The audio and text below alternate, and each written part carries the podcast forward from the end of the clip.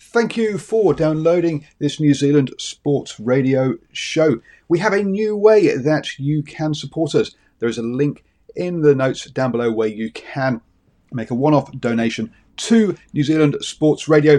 Thank you for support and uh, enjoy the show.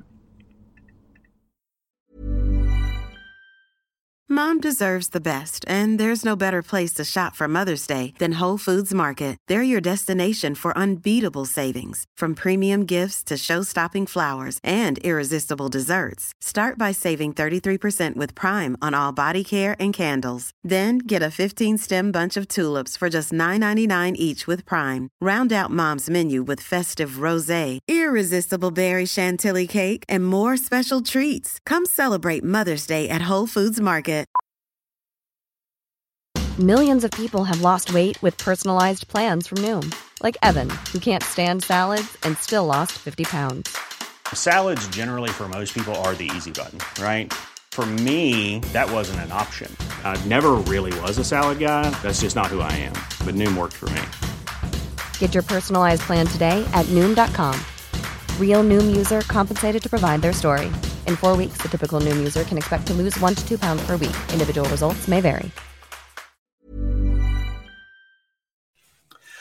Hello and welcome to 2023. Hi, I'm Paul, and we're back with the driving maul. Yes, we've had a bit of hi- a hiatus, um, but we are now back uh, and ready for the uh, new year. It's all been a bit busy in the run up to uh, to Christmas, uh, and uh, then a bit of a bit of a kind of uh, a, de or, or a de-stress after Christmas, and now we are back into it. And uh, joining, oh, sorry, I'm Paul. Like I said, like I said, I'm Paul. Anyway, I'll be your main host this evening. As you can tell, I'm out of practice. So, um, uh, so Steve, you're really going to have to uh, to help me to help me tonight. How you doing, sir?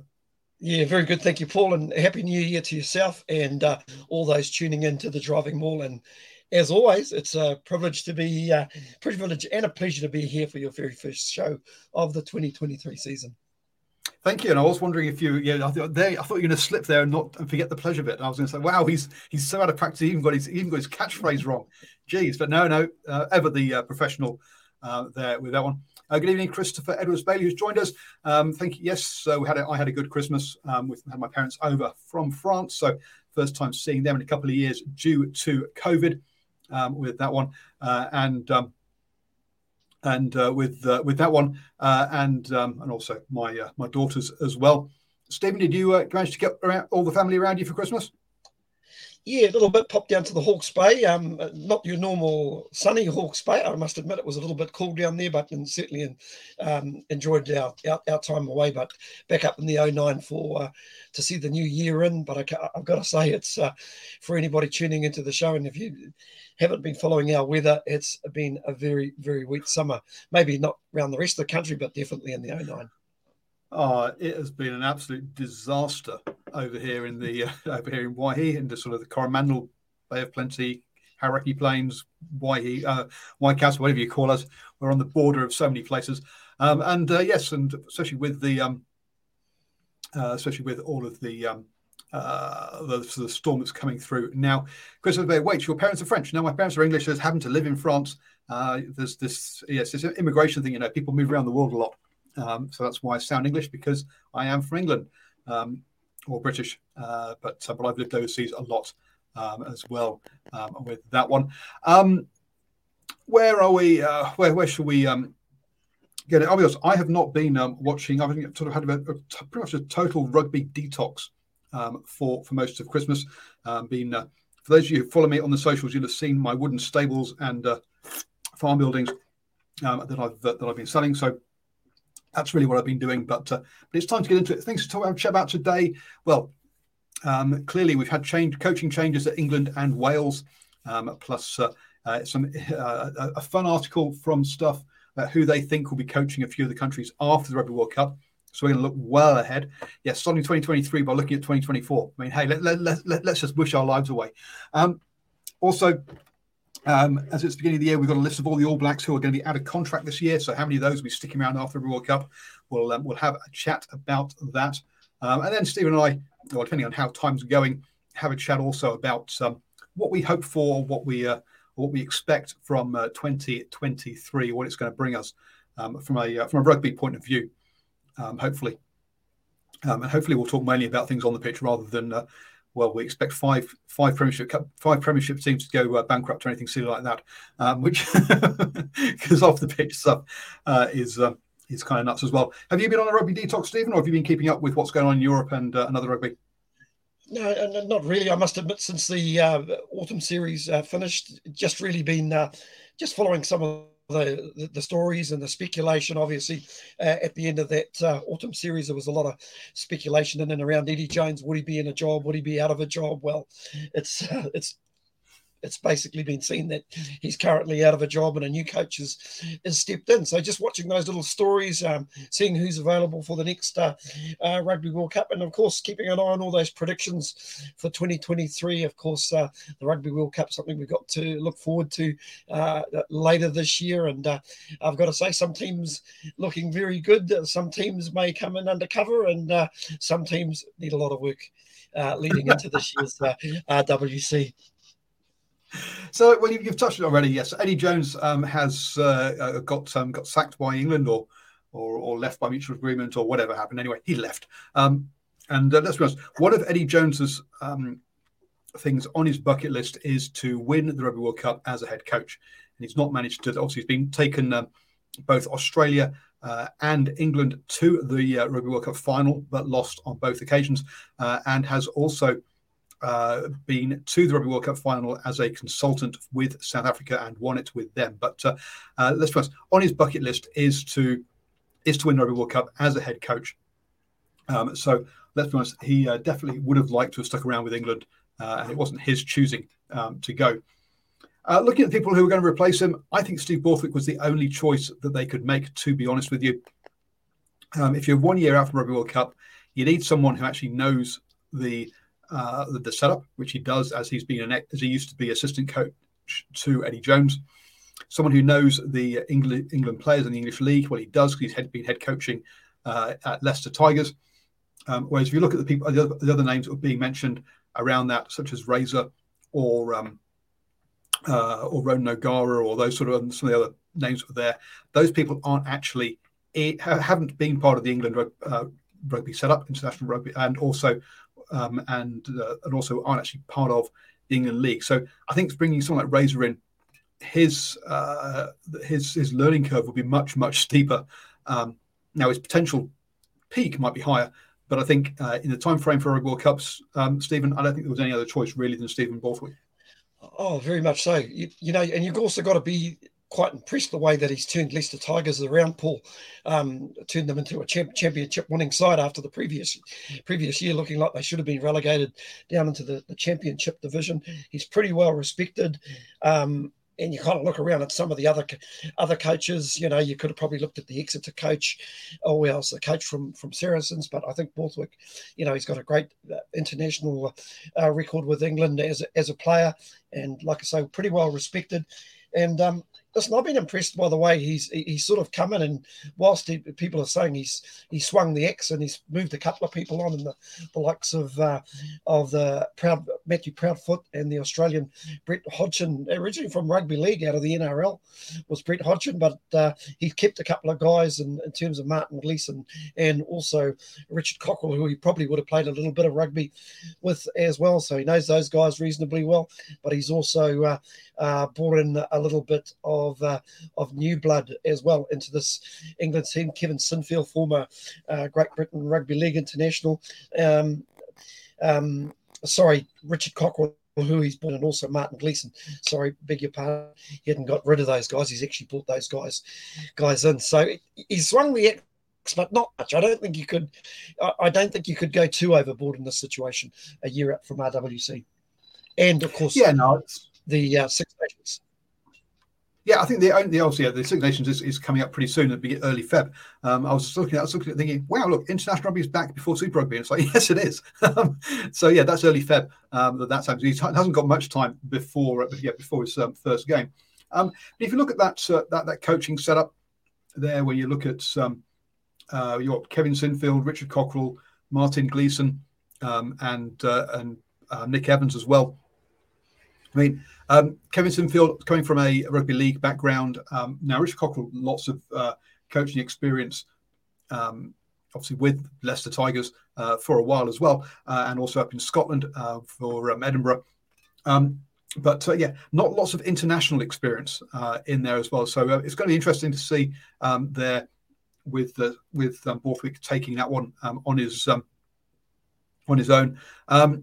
The and uh, he's going to be around also for five years. So look, I I did think that whoever whoever signed up for England had to sign up for five years and say, look, I'm going to do two Rugby World Cups. You can't just expect me to just turn things around in one year and then then judge me. You've got to give me t- you've got to give me time. So I think that was also the right decision. Um, Christopher Edwards Bailey says there that uh, he'd like to Wayne Smith um, with um, Borthwick taking over after the World Cup. Look, I think Wayne Smith has retired uh, from from international from from coaching or full time coaching. Um, I'm sure he'll do um, a little bits uh, here and there uh, and consulting and that kind of stuff, uh, and and also giving back to the uh, to the community. As I say, uh, he did pop down to Waihi Rugby Club for a couple of sessions of, um, before he was um, with the with the Black Ferns. So look, um, uh, but I, I, think he's essentially retired from uh, professional coaching now. So yeah, I couldn't I couldn't see him wanting to uproot, uproot himself, um, especially with all the global uncertainty around travel and stuff, uh, and head over to England for um, um, for this. So I think no, I think that was, that was all all the right setup. Um, so England gone there for the with for, for for an English coaching setup after a foreign coach, given him five years. Wales, on the other hand, have gone um, for a, uh, got, have gone for another um, New Zealand coach to replace uh, Wayne Pivac, um, who uh, who left, um, and uh, also uh, have but have also only signed Warren Gatland for one year. So a different approach here with Warren Gatland, and again, I think the right kind of approach. They've gone for someone who knows the setup, who knows Welsh rugby, who will still know a lot of the players, uh, having been there um, for so long so again, I think um, Warren Gatland was really the only choice again that makes sense for Wales. And I think a one-year contract is probably a good idea as well. Uh, I'm not sure. Do they want to try and wind um, the clock back and have Warren Gatland in for five years? I'm not sure that's a good move. I, th- um, I think they probably should be looking to replace him after one year. Um, but I think uh, he was um, doing uh, well, director of rugby role uh, at um, the Chiefs when he'd been hired as head coach, and obviously he got uh, um, he stepped aside to uh, for for Clayton McMillan there. Uh, and was assisting Clayton McMillan with that piece, but also was working on pathways.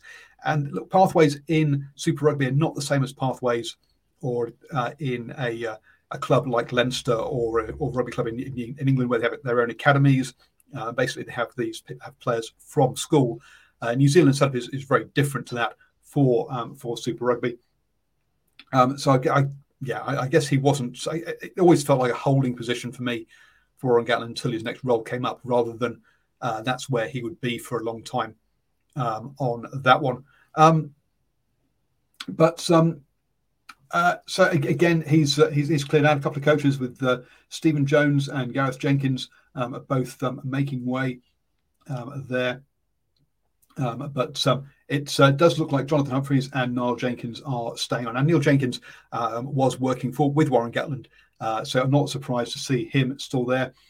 Uh, interesting to hear that um, Rob Howley is expected to come back. Um, now, obviously, he, he had to leave the Welsh setup during the 2019 Rugby World Cup or just before the 2019 Rugby World Cup due to uh, gambling um, issues. Um, so, uh, interested to see his rehabilitation uh, and uh, coming back to um, to the top table there. Uh, and then also possibly Paul Gustard, the former England defence coach, former Harlequins head coach, um, another in in there as well because um, Gatland's ex-defence coach is, and I've just gone blank to his name, is now the defence coach for France. With um, so he, he also isn't available. Um, Shaun Edwards. Is that right? I think that's right. Shaun Edwards. Um, so um, uh, so yeah, so look, it's uh, I think it's a it's a good setup there. Uh, I mean, quality quality international coaches bringing back in, or people who know the setup with Rob Howley, um, Paul Gustard, obviously um, done some great work uh, at, at, at international level. So I think also um, another another another good move by Wales, um, and boy oh boy, Gatland's got his work cut out for him over the next uh, well the next eleven months. Yep, I certainly agree. Uh, you know, right guy to go to, got experience. He knows the. You did right. He knows the Wales setup, and really and truthfully, they needed somebody with experience. Would have been tough for a completely new young coach to to come in. He would have had to have formed his own team. At least Gatland can go back to guys that he that he actually knows. I think he'll have still have a reasonable um, sense on what talent he has available in uh, in, in Wales. Of course, the, the likes of Wayne Pivac didn't quite uh, you know get the get the results and that uh, the Welsh people were, were were wanting for their their national team. So um, in that in that in that respect, uh, yeah, probably the right way moving forward. I just sort of wanted to also touch on um, just on Nick Evans as well. It was remiss of me not to mention Nick Evans joining the uh, English setup. I, listen, I think that's a great pickup. We all know what a, a great attacking player he was when he played over here in New Zealand for the uh, both the Highlanders and, and the Blues, but also in Harlequins, where very very well respected, being part of their their setup as well. And I think he will bring something different to this uh, England rugby team because you know, mark my words, they can they can play a wider game when they want to. We, you know, we saw we uh, saw evidence of that in that uh, exciting 25 all draw with the uh, All Blacks at uh, at Twickenham, where they basically threw caution to the wind and scored some fantastic tries. And uh, you know they really did open the All Blacks up. So it shows you that they actually have got the the, the talent out wide. So I think that'll be a, a great challenge for uh, for the for the likes of uh, Nick Ev- Evans, and uh, I'll be I'll be really interested to see how England go in the, uh, Six Nations uh, Paul. I think they probably go in there a little bit. There's um, a little bit under the radar. I think all eyes will be on Ireland and France, but uh, I think England. Uh, I think they can only improve and take some confidence moving forward.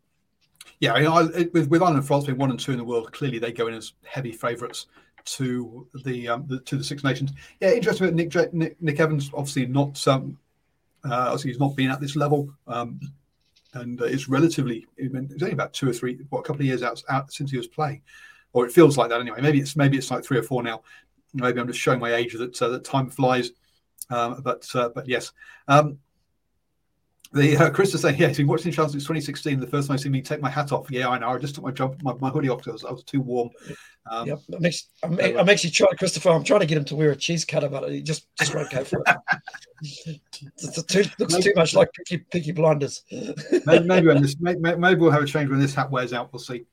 Um, so, uh, so, so, so they had a bit of an inter- uh, a bit of a fun one um, on uh, on stuff uh, saying who will be coaching the All Blacks, Australia and Scotland in 2024. Now, um, I think it's pretty clear that um, both the All Blacks uh, and the Wallabies um, will be having uh, a change of coach after the uh, the next Rugby World Cup. Um, I can't see uh, Ian Foster or Dave Rennie getting extended, um, even if they do win the Rugby World Cup. Oh, I was about, I was about to, about, about to say that could be the little asterisk uh, beside that comment, Paul. If the, if they win the if they win the World Cup, but uh, I think for all intensive purposes, I think it might be a case of both coaches moving on. Yeah, and look, I think what after the last Rugby World Cup, I think we've the that uh, the that we saw with people like um, Jamie Joseph, um, uh, Dave Rennie. Uh, we also had um, uh, I've gone and um, Warren. I mean, they all kind of a lot of these uh, head coaches had got their next gigs lined up ahead of time. You can't wait until after every World Cup and go, okay, who's available now, please, to take over. It's something you need to sort out pre Rugby World Cup. Um, if you leave it till then, then everyone's got their jobs already lined up. So, uh, yeah, to me, it would be. I, I think you've, you've, got to replace Ian Foster, even if you don't announce it. Um, prior to the Rugby World Cup. You can't be doing it uh, waiting until after the World Cup and, and, trying to sort it out kind of in December, January, uh, because, say, uh, the people that you want will be, uh, if they're not actually in your setup already, they will have um, got themselves other other jobs. Now, um, looking at this, they went and said that the All Blacks want to, want to have a, um, uh, a, a, a coach who has got um, Super Rugby and Test experience, um, which is um, interesting. writes yes, hit it, hit it on the head. Speculation that Jamie Joseph will be the next All Blacks head coach. Now, that one kind of surprised me when they went down that route. Um, they said Robbie Deans the other person who fits the bill, but uh, yeah, Dean seems happy in Japan. Um, and I must admit, last time uh, when they were uh, re- appointing the head coach uh, for the All Blacks, I said, look, I wouldn't be going by head coach. I'd be going by um, assistant coach, um, and then saying, right, who does he want to have as the head coach? Um, and um, having, having, Brown uh, in that um, uh, in that role. But um, what are your thoughts, Stephen? I mean, uh, do you think Jamie Joseph is the front runner, or do you think, or, or, or Razor, or somebody else? and you, you've, you've it's, it's, good to see we're back to the classic Stephen leading himself unmuted. Um, we nothing changes here, even though even even even uh, even in the new year. Well, I was actually wondering when I was going to get a turn, so I thought it could have been could be a while, so I had to mute myself. Sorry about that, Paul. Um, yeah, for me, I I'm not sure if Jamie Joseph is in the running. I mean, so it's interesting to read that speculation from Nocturnal Rights. I wonder if that's something that's being um, um, fostered in, uh, in, in maybe Nocturnal's fostered that himself um, out of somewhere. No, I'm not this, sure. This, okay, this, this, is who Stuff thinks. Stuff thinks that um, have, oh, have wow, wow. They, Stuff they, with, well, they, they agree that they play that to um, Nocturnal. I do apologise if if if, that, if that's the case. Um, for me, it will be a surprise, but boy, it'll, that would just be an absolute snub to Scott Robertson, wouldn't it?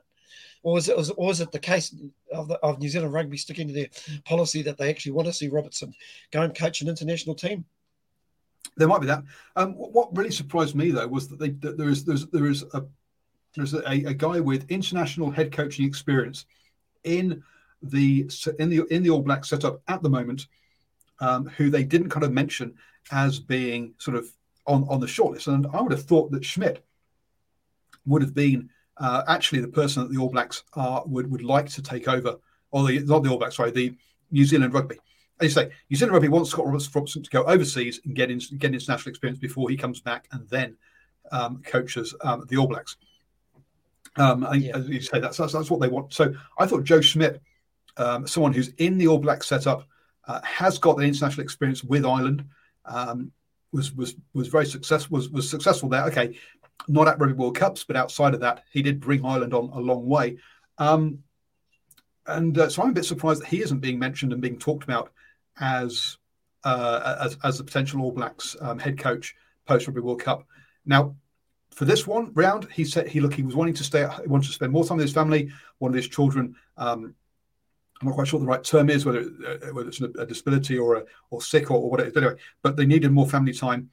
Um, now seeing him, uh, now initially that was just consulting with the Blues, and that seemed like, yep, okay, that's that would work. You can still get lots of family time with that. Now he's actually officially part of the All Black setup. It looks like he's he's ready to go back into professional coaching full time. Um, uh, I, I, would have thought I would have thought uh, that um, Joe Schmidt is uh, is is up there as a, as a as a as a good chance to be the next All Blacks coach. Yeah, true. We problem is we just don't know his circumstances at the moment. If he's put his family first, then all very well. But it's sort of like a, a, little bit quiet on the Western Front. But boy, that's a that's a pretty handy coach to have in your stables. So, so for for me, I still view Scott Robertson as as the favourite. But you know, now that you mentioned the international experience side of things, yeah, sure, Jamie Joseph is he's probably a contender. Does Dave Rennie come into that group group as well? I'm I'm probably not so sure. Dave may have burnt burnt a few bridges with, with, with rugby rugby New Zealand. He's he's got international experience, or dare I say it, the man who's gone up and coached Wales, Warren Gatland. He's always expressed his desire to coach coach coach the All Blacks. Hardly been hardly set the world on fire since he's come back to New Zealand with with with the Chiefs. So, boy, maybe we shouldn't be so surprised about Jamie Joseph. Done some pretty amazing things with Japan as a has a good um, sort of uh, wingman in Tony Brown as as well, who I would imagine if you if you if you took uh, uh, Jamie Joseph, you'd bring uh, uh, Tony Brown, quite an inventive coach, a little bit of a uh, got a bit of Wayne Smith about him, hasn't he? When it when it so, sort of come to comes to tactics and, and strategy, so. Yeah, actually, it's, it's it's actually it's actually got me it's got me thinking, and maybe maybe Jamie Joseph is the clear favourite based on the criteria. Well, you're going. For, I, am I'm, I'm putting Joe Schmidt as as, uh, as who I think it will be. You're going with Jamie Joseph. Um, now with Dave Rennie, look, I don't think he's he's struggled with um, uh, what do you call it? Um, Uh, the return of John Mitchell as well. Oh, now that was. I don't think we'll see him as in the All Blacks coaching setup, to be honest. Um, the but I, I, don't think he's been successful enough with the Wallabies. Uh, now, look, he's been plagued with masses of injuries. Uh, I don't think it's all his fault, um, but um, but yeah, I don't think he would do.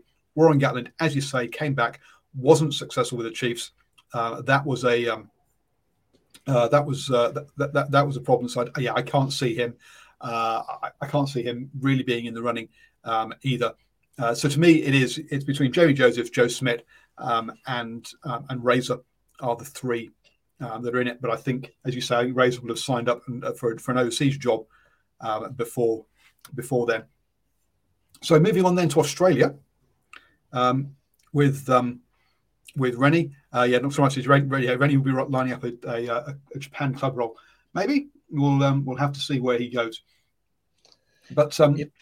I, was, I, was, about I was about to to say, Paul, it's not exactly a flowing in, in, in endorsement when your uh, your Australian rugby uh, chairman Hamish McLennan basically comes out and says he's a big admirer of uh, of Eddie Jones. So it's hardly giving you the it's hardly giving Rennie the stamp of approval um, if you if you if you know what I mean, and, and really Rennie's only chances probably maybe to take the Wallabies deep into the Rugby World Cup. I know he's well liked and and and well well respected. Um, you know, it almost might be the perfect time for Eddie to pick up that Wallaby team. To be honest, he could actually end up picking a very good Wallaby team because you, consider the amount of depth that Rennie has. If there's one thing that Rennie has done, he's actually created a, a lot of depth. And even if you think back to that end of season tour, you know, bar a couple of bad couple of minutes in the last few minutes of, of the game against Ireland, uh, Italy, where they had the opportunity to win the game with a, a last minute, uh, uh, is it penalty goal or con- conversion? Might have been a conversion. And um, also the game against France. They could have won all those games. And a good, good point from uh, um, from Nocturnal Right Scott uh, Wisemantel was, you know, is is highly regarded as a as a teching teching coach. So boy, that was a to, to me that when I actually saw that, I thought to myself, something's not quite right there, Paul, because he's a he's a very very good coach, and even uh, Wisemantel must realise what sort of talent that they've got coming through in uh, Australian rugby. So a little bit of a surprise he's moved aside, especially a year out from a World Cup.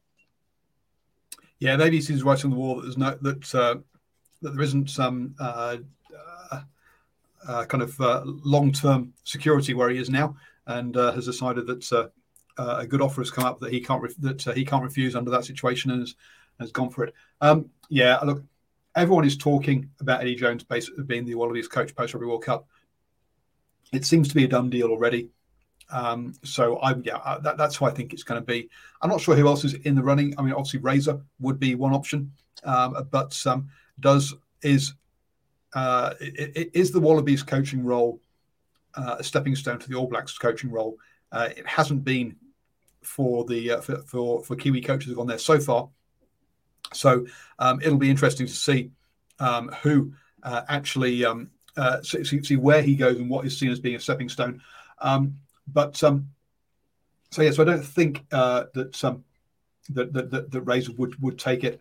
Uh, and then I'm not sure who else there really is available for the uh, for the Wallabies to to take. So I think it's really yeah Eddie Jones's job there. I just can't I can't see who else is kind of uh, wanting it um, enough um, to uh, to take on what is, let's be honest, a bit of a problem role uh, in that um, we've seen Australian or Australian rugby um, has seen as, as, as, as, basically had been on a, a, downward slide of results over over the last uh, well last four or five coaches basically since Robbie Deans.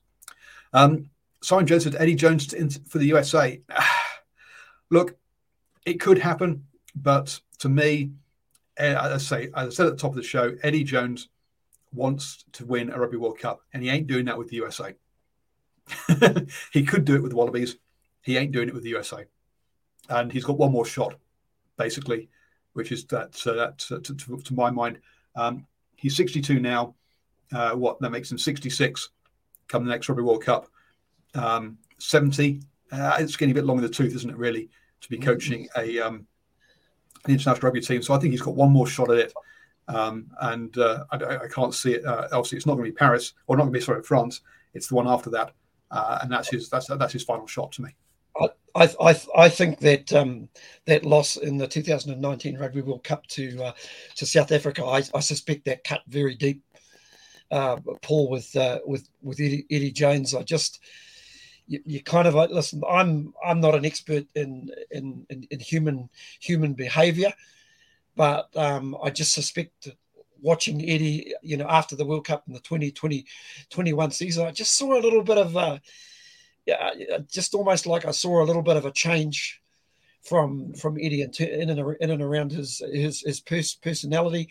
I think leading up to the World Cup, you know, he was pretty confident about where England England, England stood work, going into the 2019 World Cup. He'd obviously geared so much of winning that World Cup about beating the All Blacks. He probably felt, gee, if we can get past the, the All Blacks, we can we can actually take that out, take this out. And I must admit, going into that final, I actually thought um, thought they were the team to beat, but South Africa showed they they're a great, they're a grand uh, tournament team. They know how to, to to win all these win all these big games. And I'm very much like you, Paul. I think he's, I think he really, really wants to he really wanted to win that World Cup, but unfortunately for Eddie, there's a lot of players in this in the England squad from that 2019 uh, World Cup team who'd been around. You know, you talk about the Vunipola brothers, uh, Maro Itoje, uh, players like that, Kyle Sinckler, who'd, who'd been part of the squad for a while, and you almost got suspect that he almost got the got the best out of him. But I don't think there were, there, I think there were a few areas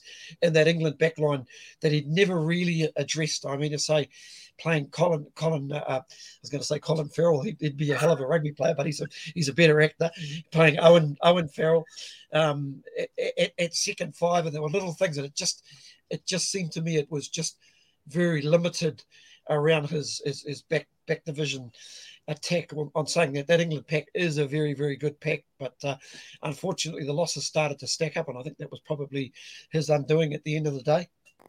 Yeah, to me, uh, Kyle Sinckler getting um, knocked out or, or, or, having to leave with concussion or um, or head head injury protocol early in that Rugby World Cup final was the was the nail in the coffin. Was, was the big difference um, for England losing him then. Um, the yes, and you're right, and that's going to be Borthwick's key thing, isn't it? How did he sort out that back line? Um, which be interesting. Christopher Bay says, look, he wouldn't have got rid of Eddie this close to the World Cup. I agree. They shouldn't be changing coaches this close. You're quite right. After the Six Nations last year was the latest. You should have been replacing co- head coaches. Um, it shows a problem at your CEO or um, level if you're leaving it that late. Now, there's all these excuse, all, all, these kind of things of, oh, it's a COVID. They've not had the opportunities. You couldn't get rid of them earlier. Blah blah blah. Well, hey, it is what it is. But I want to move on from those guys. Uh, Paul, Paul, I was going to say, I've just got a quick question for Christopher Edwards Bailey. Uh, Christopher, who would you actually play at first five in, in this, this England team? Because for me, I'd still have Farrell at first five every day of the week and, and, and, twice on Sunday. And I'd probably, you know, if you were going to bring Marcus Smith on, I, I, think you'd probably bring him on in the in the last 20, uh, 20 minutes or so. We know what an ex- exciting talent it is, but I don't think England have just really, really settled. It's, it's, ironically, it's very similar to the All Blacks. I don't think they've actually settled on that sort of second five centre combination. Of course, they brought Manu, Manu Tuilagi back, but you know, for me, Manu Tuilagi is a, is a place that it's, it's to Manu Tuilagi is a place that's sort of maybe his better days have, have passed him, and I, I, feel horrible saying that. I, I, I hate saying that because these are these are these are players who I know they they train hard as as professionals to stay in there because it seems to me England have always seemed to have great outside backs. You know, you look around the you look around the Premiership, and boy, there's some good outside backs running around. Yeah, Christopher, Christopher agrees with you. Look, I mean that's been problem. That's been sort of England's problem since 2011 is that they've been waiting for Manu Tuilagi to be fit. it's been a decade or more of waiting for him to be fit, and it's been really unfortunate for the guy um, that uh, that he hasn't been fit um, since then because he the, the promise uh, that, that, he had uh, as an international player in his in his early years was, was amazing. Um, he was one of the players who did scare the All Blacks, um, and uh, he was uh, he was a very good player. But unfortunately, injuries um, have ruined his international career, um, and unfortunately, um, on that one. So, um, Christopher agrees. Yep, put Owen Farrell at ten. um, on, uh, on on that one. Now, okay, then. So we've we've basically we've basically agreed then that that Razor isn't going to be the All Blacks head coach or the Wallabies head coach. We've just said the England head coach is, is tied up for the next five years. Um, Farrell as the Ireland head coach is going well. I can't see him uh, moving on either. So he's around for another he's around for another cycle. That ties up that that job. Um, I can't see uh, France. I think they've got a good good head coach set up there that I can see them rolling that over for two. Selling a little or a lot. Shopify helps you do your thing however you cha-ching. Shopify is the global commerce platform that helps you sell at every stage of your business. From the launch your online shop stage to the first real life store stage, all the way to the did we just hit a million orders stage. Shopify is there to help you grow. Shopify helps you turn browsers into buyers with the internet's best converting checkout. 36% better on average compared to other leading commerce platforms because businesses that grow grow with Shopify. Get a $1 per month trial period at shopify.com/work. shopify.com/work. Hiring for your small business? If you're not looking for professionals on LinkedIn, you're looking in the wrong place. That's like looking for your car keys in a fish tank. LinkedIn helps you hire professionals you can't find anywhere else, even those who aren't actively searching for a new job but might be open to the perfect role. In a given month, over 70% of LinkedIn users don't even visit other leading job sites. So start looking in the right place. With LinkedIn, you can hire professionals like a professional. Post your free job on linkedin.com slash people today. Um, for, for, for another Rugby World Cup cycle, which is brand new for them. They always, they, they've, they've never had a coach that length of time in, in recent years.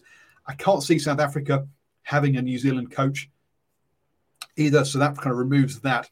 Um, so, I mean, where can Razor go? I mean, that basically leaves Italy or Scotland um, or Argentina as kind of uh, uh, as, as, tier one nations. Um, now, Stuff thinks that Gregor Townsend was going after the World Cup and that he's going to take over there. Um, Stephen, where, where can you is, is is there actually a seat? Is, is there a place for Razor to go? And um, also, I guess Wales as well. If uh, if if Gatland is only there for one year. Listen, he's he's he's he, he's too good a coach for, to be overlooked anywhere around the world. I suppose you did probably for me Scotland. I, I still think Australia are a chance. I know that sounds a little little crazy, and they probably want they want Eddie Jones, but you know, I like you like you say before, I you know I don't know if you know, will Eddie Jones gel with these with Australian side? We know that Australian rugby players can be a little bit uh, temperamental. You know, this this is a kind of a Y generation rugby player that we deal with, and that's you know that's the only thing we've heard. You know, we've heard the stories out of the England camp that Eddie Eddie can be quite quite brutal. I think we heard, the, we, I think we heard the stories about one of the one of the players. He said he gave him a nice steak, and the player got home and found that they were sausages. you know, so I don't know whether you know that I don't know whether that's just being a prankster or mentally getting in a, a player player player's head. I think you know, I think Eddie to me is more of a he's sort of more of a man manager than a, than, than, than, an actual coach. I mean, so we heard stories about him when he coached the, the Japanese side. There was a, a doc, documentary that he, you know, he pretty much ran those players into the ground. I'm, and I'm thinking to myself, boys, how's that going to go down in in Australia? I'm I'm not so sure. I think I still think Scott Robertson could be an outside chance to take Australia. Um, I, I would have maybe thought All Black coach, but you know, if the if New Zealand Rugby are happy to stick to their criteria, then I think he's out of the running. So does he? But does, does he see the path to the All Blacks head coach through Australia, or does he see it through a lower tier one country like Scotland or Wales? Um, uh, hmm. uh I guess that's the other question. That, that, that's a that's a good point because my argument against that Jamie Joseph actually took a, a lower tier nation in, in terms terms of Japan, so it kind of rams my argument out the window, um, so so to speak. But you know, I think you also want to take on take on a team that's got a, a realistic show to do well on the international stage year on year out, but also have a real genuine crack at the uh, the Rugby World Cup in uh, in, in 2027. Um, so, boy, yeah, to, to, that's yeah, Argentina, Italy, Scotland, Wales. they're not really uh, uh, well at the moment. They're not looking like they would be.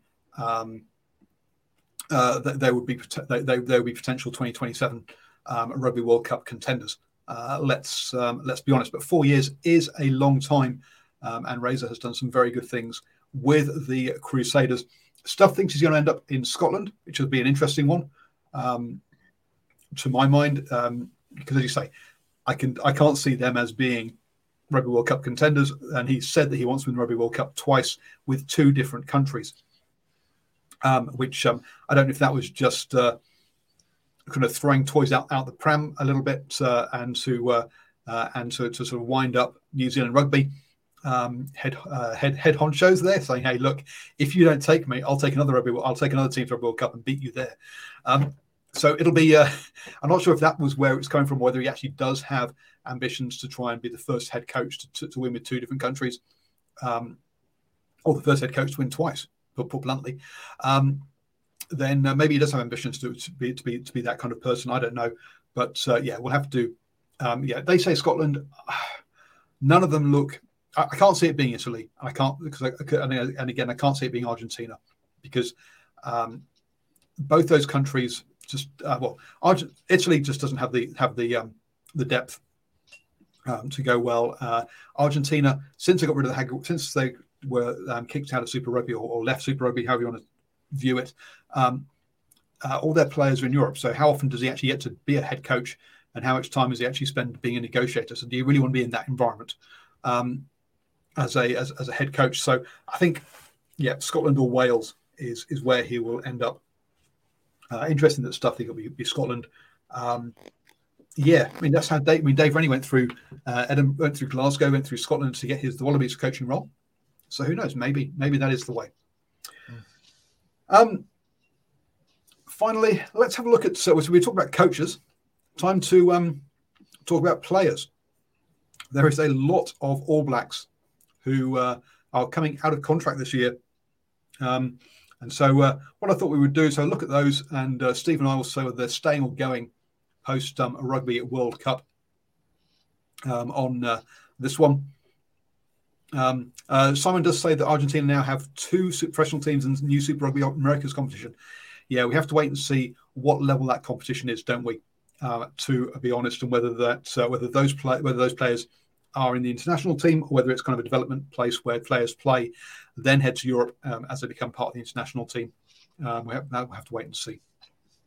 So here's a list of all of the um, players over on the side there. You can see the players that are contracted from to uh, 2024 onwards.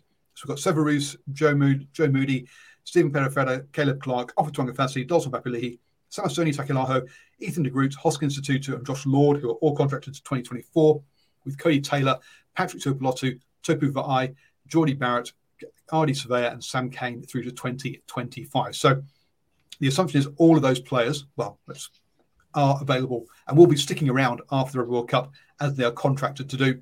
Just a note there that um, uh, Ardie Savea um, has uh, got a sabbatical in 2024 for Super Rugby, uh, and um, Jordie Barrett has the option in 2025 to take a Super Rugby sabbatical, but they can still play for the um, All Blacks. Um, the players over 30 um, all go overseas, is Simon's um, Simon's guess. So, probably trying to remember how old these players are um, in some ways. Players who have already said they're going um, or were expected to go are Sam Whitelock, Richard Mo'unga, Aaron Smith, Beauden Barrett, Brodie Retallick, Peter Sakula, Dane Coles, and Shannon Frizzell. I've put all in that column. Any there that you think um, shouldn't be in that column, Stephen? No, to be honest, I I, I, I can't I can't really dis- disagree with uh, disagree with what with, with, with what I'm actually seeing there. I, you know, I would probably hope that you know they probably want want to try and keep as many players playing in New Zealand rugby, but it's just not realistic, especially after that uh, uh, 2024 season. The ones that are going make, makes a whole lot of sense that they should should stay. I'm a, I'm a little bit surprised. Somebody like um, I've got to admit, a bit surprised. Somebody like Ofa Tu'ungafasi and uh, also Patrick Tuipulotu uh, are, are sticking around. They've been part of the first class team for a long long time, Paul. So that that kind of surprises me. Um, play, play, players of that ilk, you know, they're not exactly first team starters, and I think they can earn a heck of a lot more money overseas as opposed to staying in a uh, locked to a New Zealand contract. Sure, but uh, there's there's more to it than just pure money. Uh, I mean, Matt Todd, I think, showed that because um, he stuck around for a long time when he could have gone overseas and earned more money and wasn't picking up All Blacks caps. Um, but uh, and eventually he did pick up some. Um, but it can also be about family as well. Patrick Tuipulotu um, has already had a sabbatical over in Japan. Um, does he uh, is does he actually not want to go permanently overseas for a few years because he wants to stay closer to family? Um, for example, uh, and just likes living in New Zealand. I mean, it's not all about it's not all about money. Some of these players, uh, some of it is about that uh, about that as well. So, um, yeah. so yeah. yeah, I would have. I was about to say, I would imagine if you've got children, you know, and if if they if they're basically settled, and you know, you only have to look at his contract in Japan. It was very short term short term contract. He was he, he, was back in the back in the country. Could also be the lure of playing for the Blues as well, Paul. Um, that could be. he uh, actually, the same, actually the same thing as as, as Beauden Barrett went over there for, for, for one season, as did Damian McKenzie. Uh, um, lots of players have done. Yeah, he just did, did the, yeah the, the, same as those guys did, and he's, and he's earned it by the number of years he's been here, so to be allowed to do that. Yeah. Um. Okay then. Um, I've said that Will Jordan will be staying because um, hey, uh, he, he, to me, he's one of the best, if not the best, one of the best rugby players in the world. So if the All Blacks let him go at this age, that would be an absolute disaster. Um, any easy picks out of that? So that column D is what we're going to do, and basically we're going to say stay or going out of that column D. Any easy ones there um, that you want to um, throw over? I would say someone like Fletcher Newell I think is a pretty definite one. He'll extend, yeah. To my mind. He's he's young and still going, so I think he, he'll definitely be staying. Uh, any other ones there that you want to sort of say yes? Yeah, yeah that, that's that's so that's a, that's a quick and easy one. Doesn't need discussion. I, I think Quinn will stay because um, he's, he's he's he's basically got a long term injury. I can't see um, somebody like Tupaea having that long term injury and an overseas uh, club wanting to. He'll need to. He'll want to re- reestablish himself in the in the twenty well towards the latter part of the twenty twenty three season if he gets on the paddock uh, for Waikato and NPC and Super Rugby in 2024. I would imagine he'd stay. I think Tyrell Lomax, now that he's established himself probably as the number one uh, tight head prop, I'm picking that he'll stay. Also, I think, uh, I think is another, another one of those young guys who'll be sticking around building his career, uh, a yep. bit like uh, Quinn Tupaea as well. Yep, yep. Uh, Rieko Ioane, I think you could you could arguably say he's now one of your one of your more senior senior players. Yep. Um, um, I think, and I think Akira will probably stay as well. I, I can't. It, it doesn't seem to be to me. I think he's a guy who needs to be around his family network, and and, and I think he's a uh, likes to be around family. Um, I, I, can't see Akira being one of those guys who would jump overseas until he kind of doesn't have all blacks. Uh, doesn't have all blacks play. I, I, I, I can see him staying personally. Yeah. You? yeah, yeah, yeah. I'm I'm actually trying to take out the ones that I I'm relatively confident. I think who will who will stay. Yep. Um, I, I, I think both Scott Scott Barrett up the top up the top of the list. I think he'll stay. I think he's in, I think he's now probably. I think I don't think the All Blacks if they were to lose both Retallick and um and and Whitelock, you know that's boy that's a lot of experience gone. And we know Scott Barrett is a is a player who is is more than useful if he has to jump into that four or five shoot. Um, the other player I think will stay is Cullen Grace.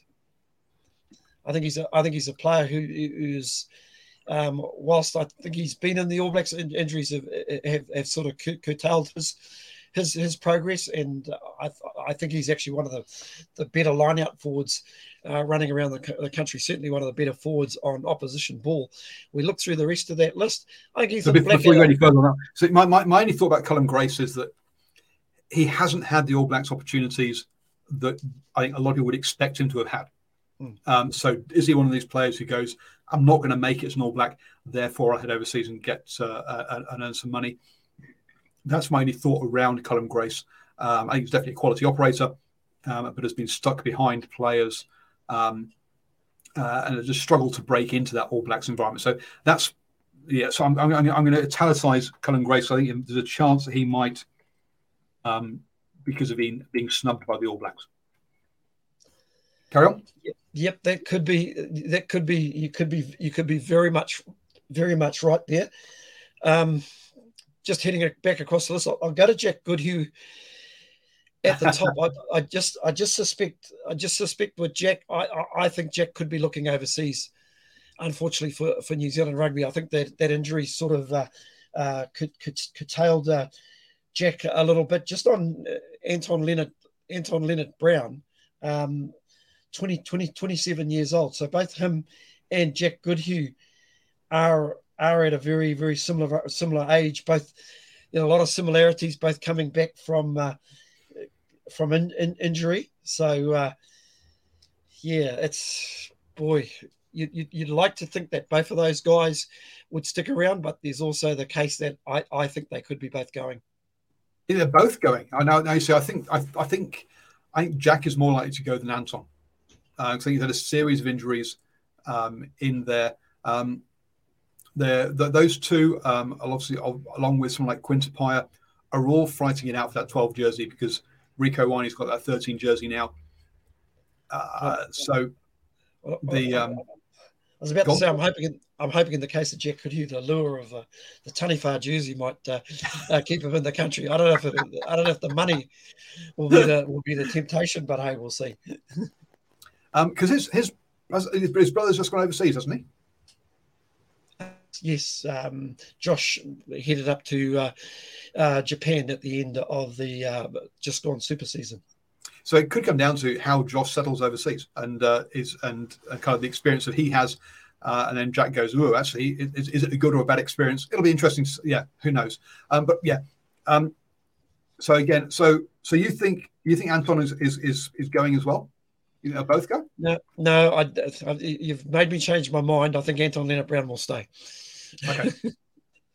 Around those two, um, the I mean, there, there are some interesting ones here. Braden Ennor, um, I wouldn't be surprised to see um, see him him uh, head overseas. To be honest with you, um, I can't see him being a regular All Black.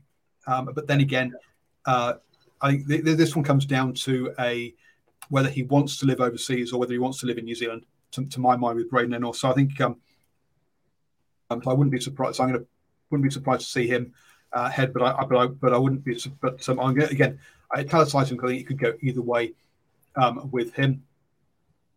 Ethan Blackadder, um, I would suggest is staying. I think he's still young enough uh, and still and sort of making his name and making his way into the All Black environment. Well, that, well, that's that's that's interesting because in in um, in March this year he'll be 28 years old. In oh wow, okay. yeah, in March uh, uh, 2020, 20, 2024 he will be uh, he'll be 29 29 years old. So you know, very, very, very similar to both Anton Lienert-Brown and Jack, and Jack Goodhue. They both turn 29 in year 2024. So whether that really determines whether they stay, I don't really know. That's the only okay at that age, anom- anomaly I'm looking at. At that age, with Sam Cane and Ardie Savea both booked in for another two years, um, Hoskins Sotutu also booked in. Yeah, I can see Ethan Blackadder going overseas when you say he's that age. To be honest. Yep. Yep. Yeah, ab- absolutely. Uh, George Bower, he turns uh, 30 this year. He'll be 32 in uh, in 2024. So, uh, yep, I, I, think he, I think I think he's I think he's I think he's gone. Yep, I think he's gone as well. Leicester Fainga'anuku. Yeah, another another similar one to probably very very similar to our friend uh, um, Mr. Ennor. You know, not a not a permanent starter, not a permanent starter in the All Blacks. Uh, once again, I'm just checking while we're doing this. I'm just checking on his uh, age as well. I still think he's actually. Um, I still think he's relative. I still think he's relatively young. I've got to say, yes, he's 23. He'll be 25 years old. I think he stays. Yep. And also, let's remember he's part of the All Black. He's part of the um, not the All Blacks, part of the uh, um, Canterbury Crusaders setup. They, they, they tend to stay around longer um, than other than other franchises. Um, next up, then RTS. Roger Tuivasa-Sheck. Boy, that's a that's a that's that's a, that's that's a that's a tricky one. Um, Twenty nine. He is currently. He's currently 29. Oh, he, that's the, the, one age that no, I, the one age I no, had time I, to look at. I, I, I, th- I think he'll go offshore. I don't, I know, but I don't think he'll go back to the NRL. I, I, I think he'll pick up. I think you'll see out his time with a Japanese contract overseas. That's my prediction. I think he'll go back to NRL.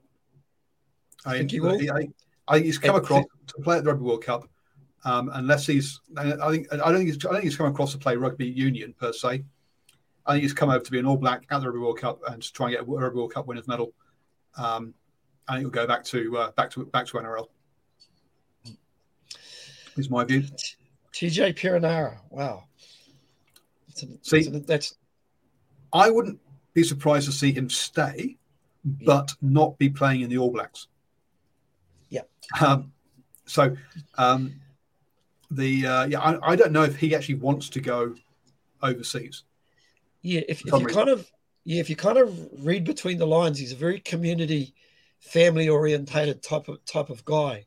And I just get the impression he's one of these blokes, a little bit like Cory Jane, probably wants to put something back into into the community. And if he could probably, um, if he can probably do that and still play rugby, I think you'll find that he'll stick around. And I, I, I agree with you. I'll stay. I'll be, be interested to keep this list, Paul, and we can check it out in about a year, year's time um, to see I'll, how. I'll show you why we are. I'll show you how we why we are. this. So I'm going to put him in the staying list. I'm putting him down the bottom there because I'm not. I don't actually think he's staying to be an All Black because I don't think he'll make that. Um, there is the option. There is the the outside chance that he will head over to um, NRL, but last time he didn't go because of um, uh, what's the um, the uh, uh, I've gone blank now um, uh, because of the uh, insurance policies that if he got injured. Um, then he would the insurance policy would, would, pay out as though he was a basically a rookie rather than as an experienced player. Um, so I was, I was going to say, shall we just remove the guys who we think we've got? Because I've probably got two or three on that list who I think will, will definitely be, be well, going. to start with Brad, Brad Weber. There's already speculation that he's gone he's, to um, Francais, apparently. Yep, he's gone to Stade Francais. So I think we can basically put him as going. I think we can also put Nepo Laulala in that same same group as well. You you know, very very very experienced players. Sort of moved moved around a couple of uh, couple couple of couple of franchises, but the underlying thing, he will be 33 years old in yep. uh, 2000 in in 2004 or 2024. Um, beg your pardon. So yeah, I'd say he's going. He'd be on the move. Yep. Um, I, th- I I can't see David Havili sticking around but I yeah. could be wrong. He, he um, I think he's gone, um, but he, he, could do a Mark a, a, Matt Todd and stick around and then um, practically retire. Um, again, uh, because of just staying in New Zealand, a bit like a TJ, but I, I don't I say I, I, think he'll go overseas. Um, so right then, so Aidan Ross. Yeah, it's an it's it's an interesting one. This is a this is a guy who's he's he's forced his way into into, into into the All Blacks. You know, a compliment of a of a, of a couple of decent de- decent seasons in terms of age. He's uh, 27, and interestingly enough, he was actually born in Sydney, Australia. I didn't know didn't didn't know that, Paul. Um, he'll be uh, 28 in October this year, which means he'll be 30. I would say there's another good chance he'll probably head offshore. To be honest. No, I'm going to say he's going to. I, I, um, if you think it's someone like Joe Moody's still around, I think Aidan Ross is. I think if he's 28 as a as a yeah. front row forward, he's um yeah no he's fine for for the next okay. World Cup. He's got two Rugby World Cups in him. Okay, no, no, we'll, we'll put it there, Paul. Um, Mark Telea. Yeah, real interesting for one for me. We had a he um he had a very very good end of, end, end of season tour. Did did Mark Telea? You know, showed showed that he didn't look out of place in in that particular company. I'd like to see a little bit more investment in, in, in Mark Telea. Um, I would hope that he hangs around. So I'm putting him in the staying category. And uh, finally, Finlay Christie. Now, if you think that uh, um, Aaron Smith is going, Brad Weber's going, TJ we're saying is out of the picture, I think Finlay Christie is looking at this going, I've got a whole, I, am looking at a, a 10 caps a year I'm picking up 40 caps in the next into the next World Cup cycle. I'm sticking around. yep, 20, 27, and he'll be uh, he'll be 20, 29 and 24. If he can if he can play consistently, he'll go to the uh, he'll go to the 2027 World Cup at ooh, 32, 30, 32 years old, you know. So hey, Yep. Yep. So I think he's sticking around and he's looking at himself going, hey, I, I, I'm I could be a 50 cap or 70 cap All Black, which is which which considering where he was a year and a half ago, is blows my mind that that we're thinking that, that we're, we're looking at this going, geez, uh, there's him and Folau Fakatava. Folau Fakatava's not had the best injury record. Um, and yeah, Finlay Christie looks like he could be in and around that All Blacks environment for the next. Uh, um, now, admittedly, there's a whole bunch of players. Like there's, there's two very good um, scrum halves at the Chiefs um, who could uh, who could come through in the next Rugby World Cup cycle. I'm not saying they're going to going to France, uh, but but I can see them going to America. Um, and there's other. Uh, there's um, Roigard down in um, down in the Hurricanes as well. So there's a good look. There are, there are a bunch of other good young scrum halves could come through and displace Finlay Christie. But um, if you look at that list, he's the only um, kind of mature, older scrum half around left left in New Zealand um, after the Rugby World Cup, essentially, uh, to be part of the All Blacks. And so you'd have him in there, uh, even if it's just as a sort of mentoring, steadying influence, um, even if he's not the first choice. So, uh, so yeah, so I can see him as even if he's, uh, so I, can, so I can see him sticking around uh, and getting that role, and uh, New Zealand Rugby wanting him to stay around for that role. So there we go. Now, this is a spreadsheet that um, I have deliberately um, nicked from uh, 2019 because what we did in 2019, Stephen, you might remember, is we had our uh, airplane for the All Blacks, which we'll start filling in, um, which is who's on the aeroplane to the Rugby World Cup, who's at the airport, and who's waiting at home, and who can just go on holiday. Um, as we pick our um, 30, uh, uh, what is it, 36 man squad. Um, so the uh, so yeah, so we'll start picking that up. And I say this, so hence, yes, this spreadsheet will be around at the end of the year with a contracts tab. Also, um, what you can see in here is the 2019 games uh, and the uh, all of the uh, the squads. Um, so as we have games and squads um, this year, I will fill these in so we keep a track record of uh, who um, who plays in all of the games um, this year.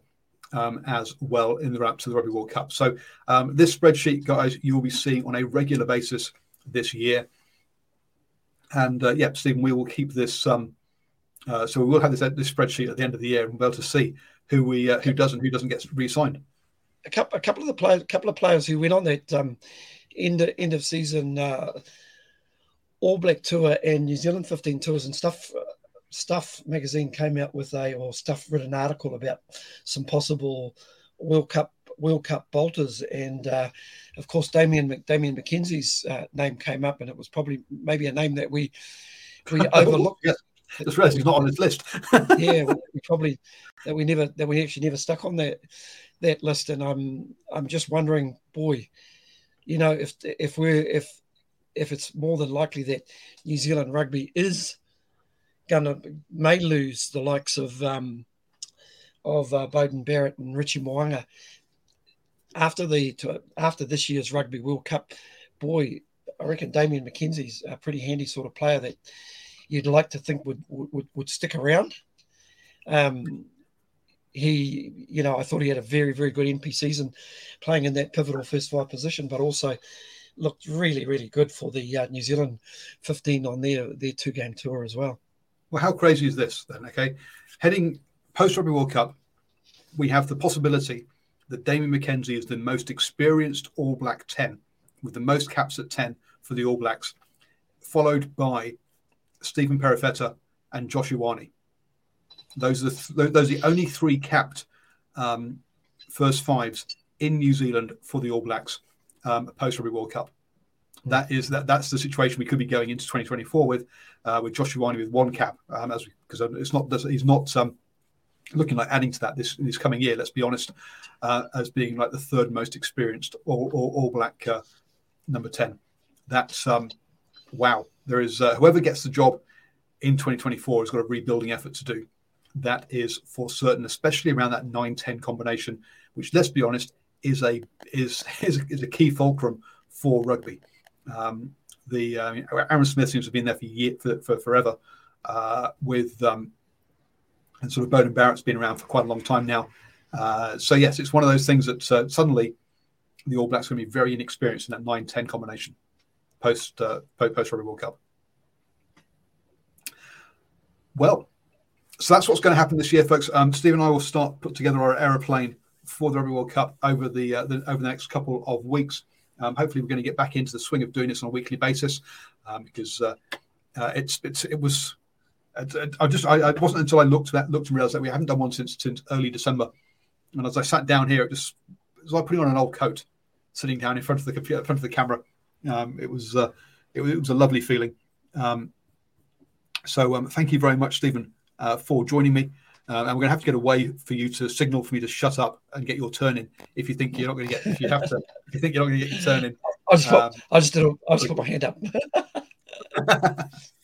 um, a couple of things in the live chat. Then, uh, did we see Kolisi sign for us in 92 in Paris? Yes, I did.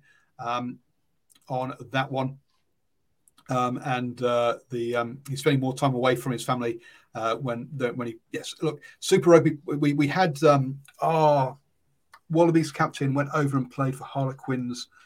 Um, this would have been after the Lions tour to Australia. So we're talking, uh, um, wow, 10 years ago now. Um, yes. James Horwill, I think James it was, Horwill, yep.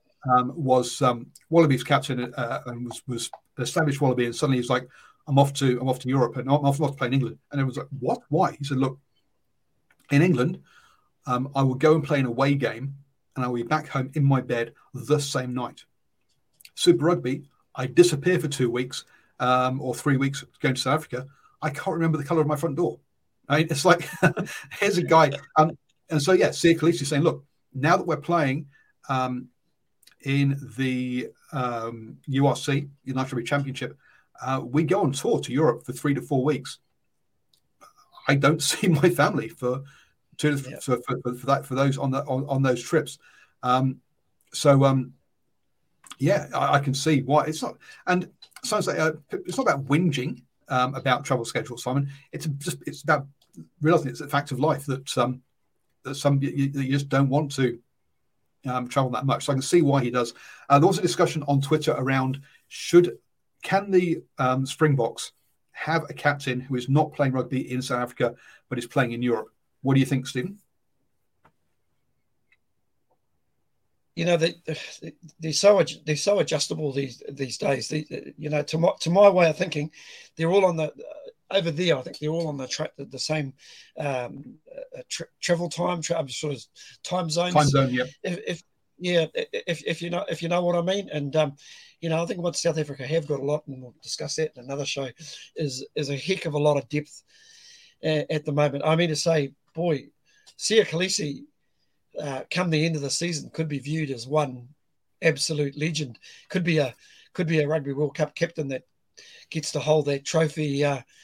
Uh, not just once, but but twice, and and becomes a goat like another certain number seven that wore an wore an All Black jersey. So um, it's crazy. Total respect from the guy, but you know he's come out and he's and he's putting his priorities first. So good on him.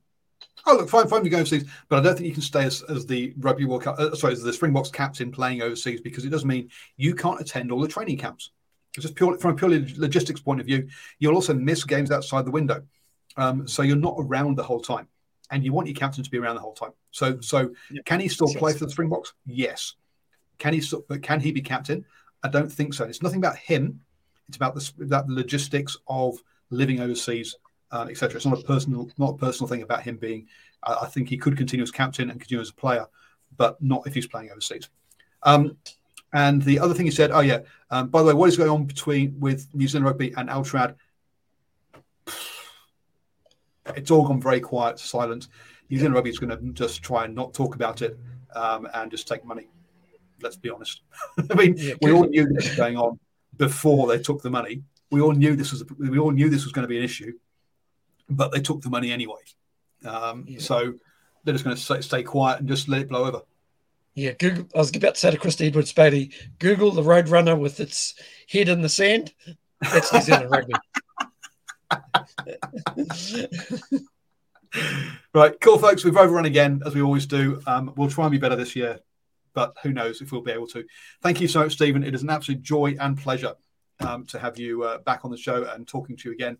Uh, thank you, everybody who has joined us. Um, look, we've taken six to eight weeks off, and you've all just you've all just, you've all just suddenly there again. Um, I just, yes, thank you. Um, it means a lot to me that you're all suddenly there. It's great to have you back, and uh, and uh, it's great to be back. Thank you, Stephen. Thank you, everybody, and uh, good night.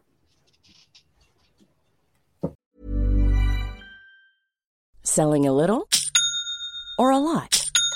Shopify helps you do your thing however you cha-ching. Shopify is the global commerce platform that helps you sell at every stage of your business. From the launch your online shop stage to the first real life store stage, all the way to the did we just hit a million orders stage.